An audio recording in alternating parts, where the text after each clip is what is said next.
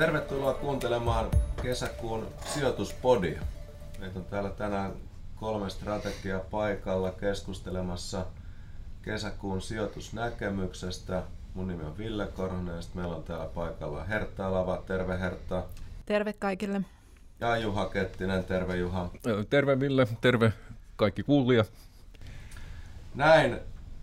Meillä on sinänsä aika, voisi sanoa, että mielenkiintoinen tilanne tässä kesän lähdettäessä, eli markkinoilla on tullut aika paljon vipinää tuossa toukokuun aikana. Mitä siellä oikein tapahtui? No, tämähän on tota, aikamoista soutamista ja huopaamista ollut, ollut oikeastaan nämä viime kuukaudet. Jos ajatellaan viime vuoden loppua, niin silloin tunnelmat oli aika synkät tuolla markkinoilla. Ja sitten jos ajatellaan taas tämän vuoden alkua ja alkukuukauksia, niin tunnelmahan oli ihan toisenlainen. Kurssit nousi nousi reippaasti ja tuli hyviä uutisia. Talous näytti ihan kohtuulliselta ja, ja, ja kauppaneuvottelut USA ja Kiinan välillä eteni hyvin positiivisissa merkeissä, näin ainakin julkisuuteen kerrottiin.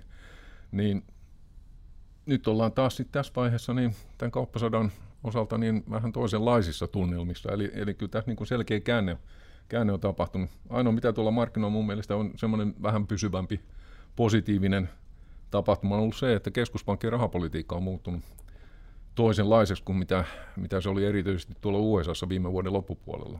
Mutta muuten ollaan niin kuin, mennään vähän, vähän, vähän enemmän tai vähemmän epävarmuissa merkeissä. Ja tätähän me kyllä ollaan tässä keväällä myöskin puhuttu aikaisemminkin, että tota, vaikka oli hyviä asioita tapahtunut, mutta kuitenkin niin tietynlaisia isojakin epävarmuustekijöitä oli olemassa. Ja nyt näyttää taas olevan se vaihe päällä, että nämä epävarmuustekijät on tullut enemmän pintaan. Eli tämä meidän niin kuin kesäkuun sijoitustrategian otsikko Mutkia matkassa varmasti kohtuu hyvin sitten kuvaa tätä, eli kohtuu hyvät perustekijät olemassa, mutta nyt sitten poliittinen riski tulee kuvaan mukaan ja yhtäkkiä hermoilu onkin sitten aika moista. Kyllähän tässä toukokuusta suurin pommi niin sanotusti oli varmasti tämä, että teknologiayhtiöt joutu tähän kauppasodan pelinappuloiksi. Eli kun Trumpi sanoi, että Huaweille ei saa enää myydä mitään sovelluksia tai komponentteja, jotka sisältää niin kuin yli 25 prosenttia yhdysvaltalaista sisältöä jossain muodossa, niin kyllähän se oli niin kuin tavallaan merkki siitä, että tämä kauppasota vaan niin kuin kovenee, että siinä mielessä tilanne on jopa ehkä vähän pahempikin kuin olisi silloin loppuvuonna, koska nyt otettiin tämä teknologiasektori tähän ja tämähän on sitten vaikuttanut just siihen, että nämä, esimerkiksi kaikki puolijohdeyhtiöt Taivanissa ja teknologiayhtiöt Koreassa muuten kanssa, ne on tullut alas niin kuin ihan, ihan niin kuin todella, todella raskaasti ja sitten on nämä isot jenkkiyhtiötkin on pikkasen – tipahdellut.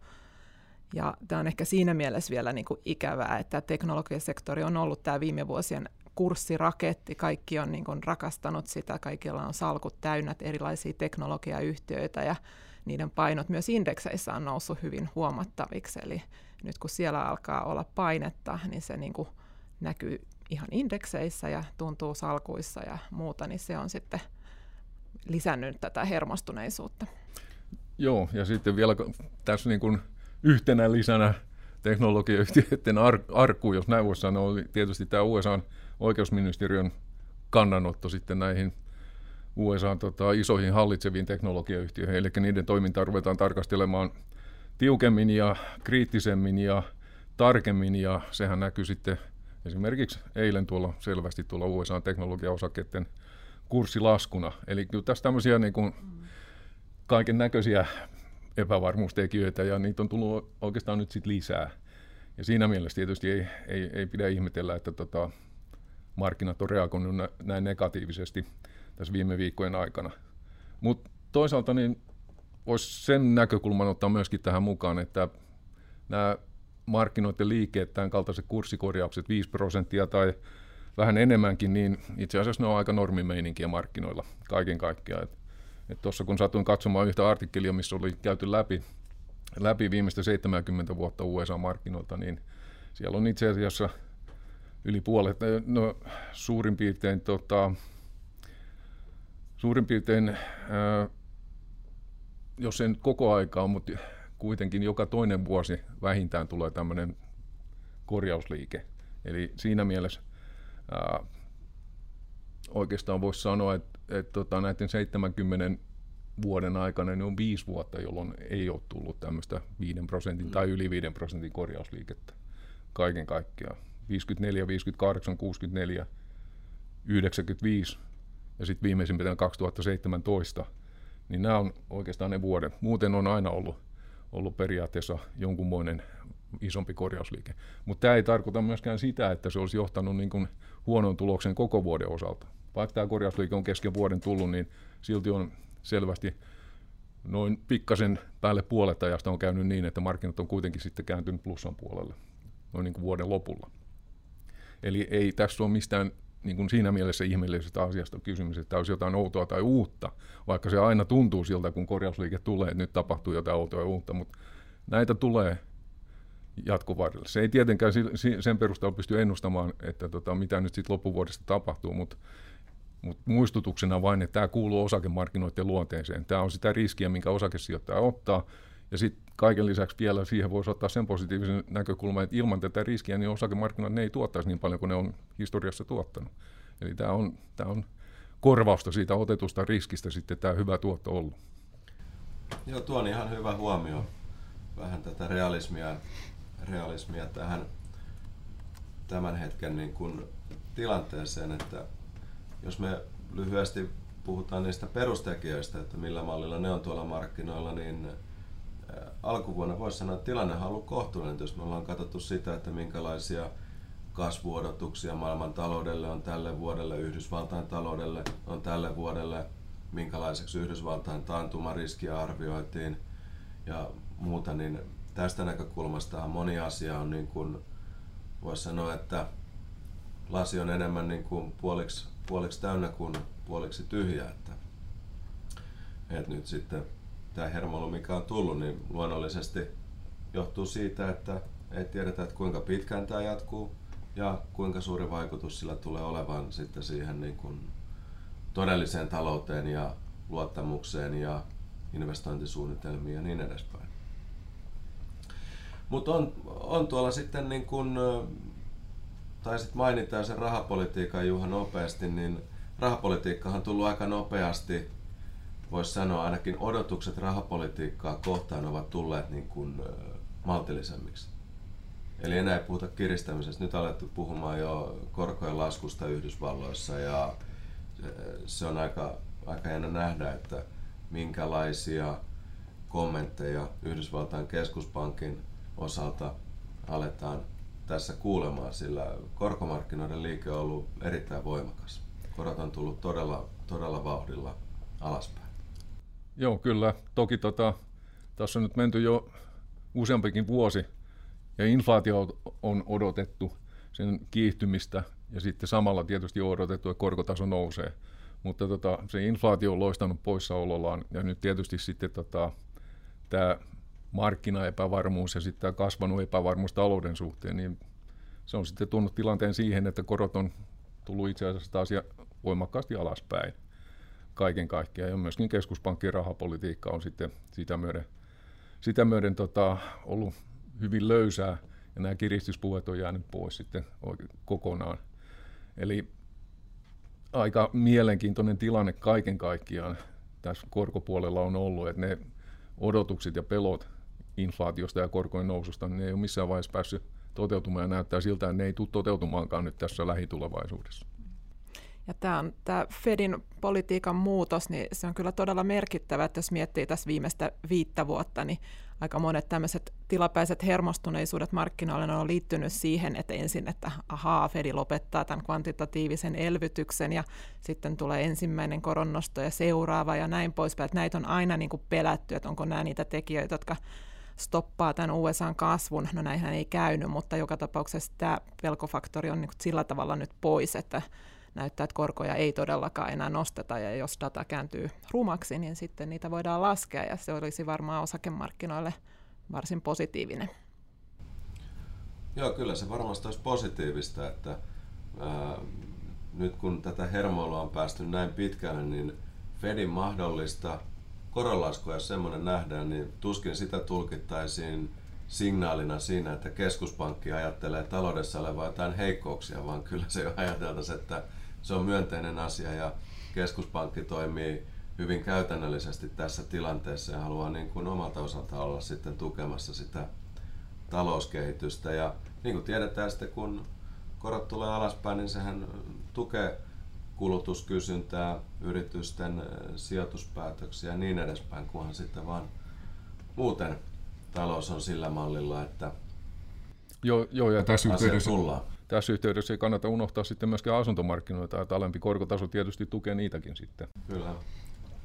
Euroopassa tietysti tilanne on sillä hankalampi, että EKP ei ole päässyt tässä syklissä vielä edes nostamaan korkoja, että ei ole, mitä, ei ole siinä välineboksissa niin sanotusti kauheasti keinoja, mitä vielä tehdä sitten. Mutta.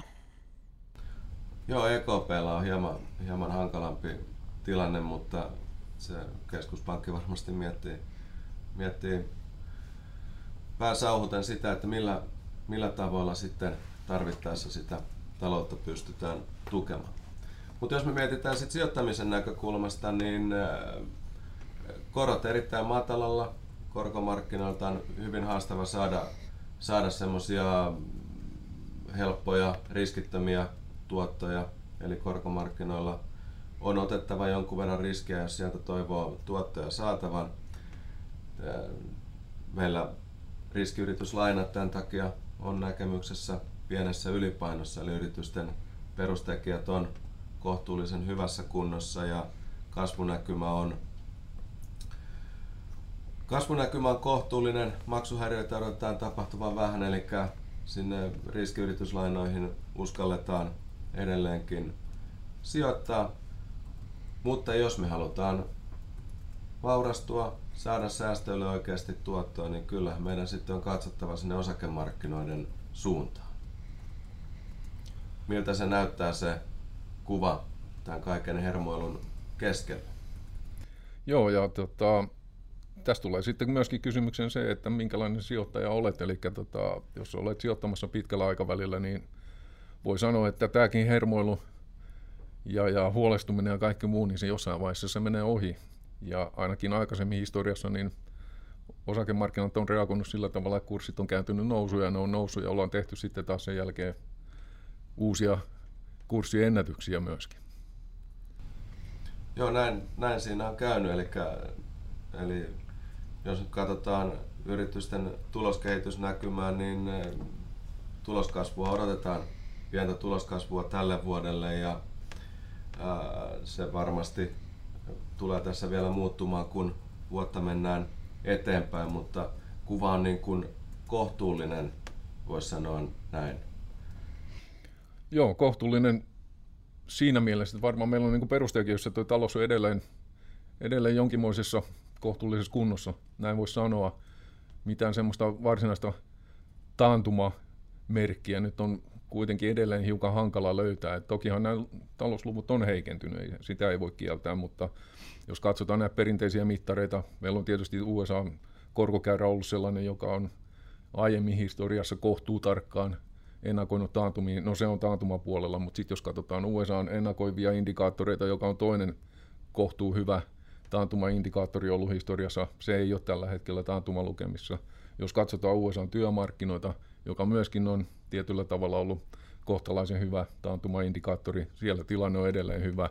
Se vaatisi sen, että, että sieltä saataisiin jonkunnäköinen ikävä signaali, niin se tarkoittaa sitä, että työttömyyden pitäisi kääntyä kasvuun työttömyysavustushakemusten pitäisi kääntyä kasvuun. Sellaista ei ole tapahtunut tähän mennessä. Eli kyllä me edelleen on viitteitä siitä, että ennemminkin tämä kasvu on vähän niin kuin semmoista hitaalaista, mutta ei se tarkoita sitä, että tässä nyt mihinkään taantumaan vielä oltaisiin menossa. Joo. No jos mennään sinne vähän alkuun takaisin, missä me lähdettiin puhumaan tästä ää, poliittisesta riskistä ja siitä, kuinka teknologiayhtiötkin nyt on tähän vedetty mukaan, niin kyllähän se tietysti semmoinen semmoinen keskustelu on, että ei se välttämättä ole tässä ihan heti, heti se keskustelu niin kuin ratkeamassa ja kauppasopimukset syntymässä. Eli tätä epävarmuuden aikaa tässä hyvin, hyvin voidaan vielä joutua elämään, mutta, mutta sijoittajan on niin kuin tässä tilanteessa vaan parasta pitää pää kylmänä. Voisi sanoa, että ne on semmoisia asioita, ne poliittisen riskin asiat, että sijoittajalla ei ole isoja mahdollisuuksia siihen vaikuttaa, että se on enemmän se oman salkun, oman salkun hajauttaminen ja sopiva riskitaso, jolla sijoittaja voi tämmöisiin tilanteisiin varautua. Onko tuolla jotain semmoisia valopilkkuja? Tuleeko sulle Hertta mieleen jotain niin kuin valopilkkuja talouden tai markkinoiden suhteen maailmalta? No, viime aikoinahan korrelaatiot on taas noussut, mutta sen takia on ilahduttavaa, että on joitakin markkinoita, jotka ei ole liikkunut ihan käsi kädessä muiden kanssa, ja tämmöisenä voisi mainita nyt vaikka Intian. Eli Intian pörssihän on mennyt pikkasen omia latujaan tässä viime aikoina, ja yksi tekijä oli kanssa se, että siellä järjestettiin nämä parlamenttivaalit ja istuvan pääministerin Narendra Modin puolue BJP voitti taas kerran ja voitti selkeästi enemmän kuin osattiin ennakoida. Ja tämä on niin kuin todella hyvä juttu ensinnäkin sen takia, että epävarmuus on poissa, että tiedetään niin kuin suunnilleen, että mikä se linja on ja se on erittäin vahva, koska hän sai niin ison kannatuksen, eli päätöksiä pystytään tekemään ja ne pystytään vetämään läpi. Ja, ja sieltä on nyt odotettavissa tämmöisten erilaisten reformien jatkumista. Eli siinä mielessä Intian näkymät on, on niin kuin ihan positiiviset. Toki siellä on haasteita, eli talouskasvu on niin kuin hidastunut ja pankkisektorilla on haasteita, mutta nämä on tiedossa ja nyt varmaankin Modin hallitus lähtee sitten näiden ongelmien kimppuun. Ja Intia on myös ehkä nyt yksi niistä harvoista maista, joiden riippuvuus tästä kauppasodasta on kohtuullisen pieni, etenkin siis kehittyvien markkinoiden joukossa, eli se on enemmän tämmöinen kotimarkkinavetoinen tarina ja riippuvainen niistä omista asioista, joten se käy myös tämmöisenä pienenä turvasatamana tässä turbulentissa ympäristössä. Ei, tämä on erinomainen huomio ja erinomainen asia, että, että maailmassa niin kuin ihan kaikki ei sitten hyppää tämän niin kuin yhden teeman ympärillä, vaan positiivista kehitystä on ja toivon mukaan sitä niin kuin huomio alkaa enemmän kiinnittyä näihin niin kuin muihinkin asioihin ja positiivisiin asioihin, eikä pelkästään, pelkästään näihin kauppasota keskusteluihin. Mutta jos me hieman nyt sitten summerataan vielä, että, että miltä, miltä tämä niin kuin sijoittamisen näkökulmasta näyttää, niin korkotaso meillä on erittäin matala, sieltä on vaikea tuottoja saada, niitä on haettava osakemarkkinalta. Osakemarkkinan näkökulmasta perustekijät voisi sanoa, että on kohtuullisella tolalla. Se, mikä tässä nyt on mutkia matkaan sitten tuonut, niin on tämä kauppasota-asia, kuinka se tulee vaikuttamaan luottamukseen ja kuinka se tulee sitten vaikuttamaan ihan yksittäistenkin yhtiöiden kohdalla – jos tähän ruvetaan vetämään tämmöisiä teknologiayhtiöitä ja asettamaan niille niin kuin toiminnan esteitä. Eli voisi sanoa, että mielenkiintoinen, mielenkiintoinen kesä meillä käynnissä tästä näkökulmasta. Joo, kyllä varmaan niin kuin tässä seurattavaa riittää, koska koskaan ei tiedä, mikä alue tai maa joutuu presidentti Trumpin ristikkoon tuossa kauppasodassa. Se ei ole pelkästään Kiina nyt tällä hetkellä, siellä on Meksiko ollut mukana ja euroalueesta on myöskin, myöskin puhuttu, eli, eli, eli hyvin, hyvin niin kuin hankala tilanne arvioida ja yrittää niin kuin miettiä sitä, että, että mitä tästä eteenpäin, koska tilanne muuttuu aika jyrkästikin ja hyvin nopeasti tässä välillä. Kyllä, kyllä. Et ei, ei me oikeastaan muuta, muuta voida kuin toivoa, että kauppa, kauppasodan melskeet tuosta vähitellen sitten laantuu ja päästään semmoiseen sopuisampaan yhteiseloon tuolla maailman markkinoilla. Sillä varmasti on, varmasti on myönteinen vaikutus sitten niin talouden näkymien kuin sijoitusmarkkinoidenkin kannalta. Mutta pistetään me podi tässä kohtaa pakettiin ja toivotetaan kaikille kuuntelijoille oikein hyvää kesää. Kiitos. thank you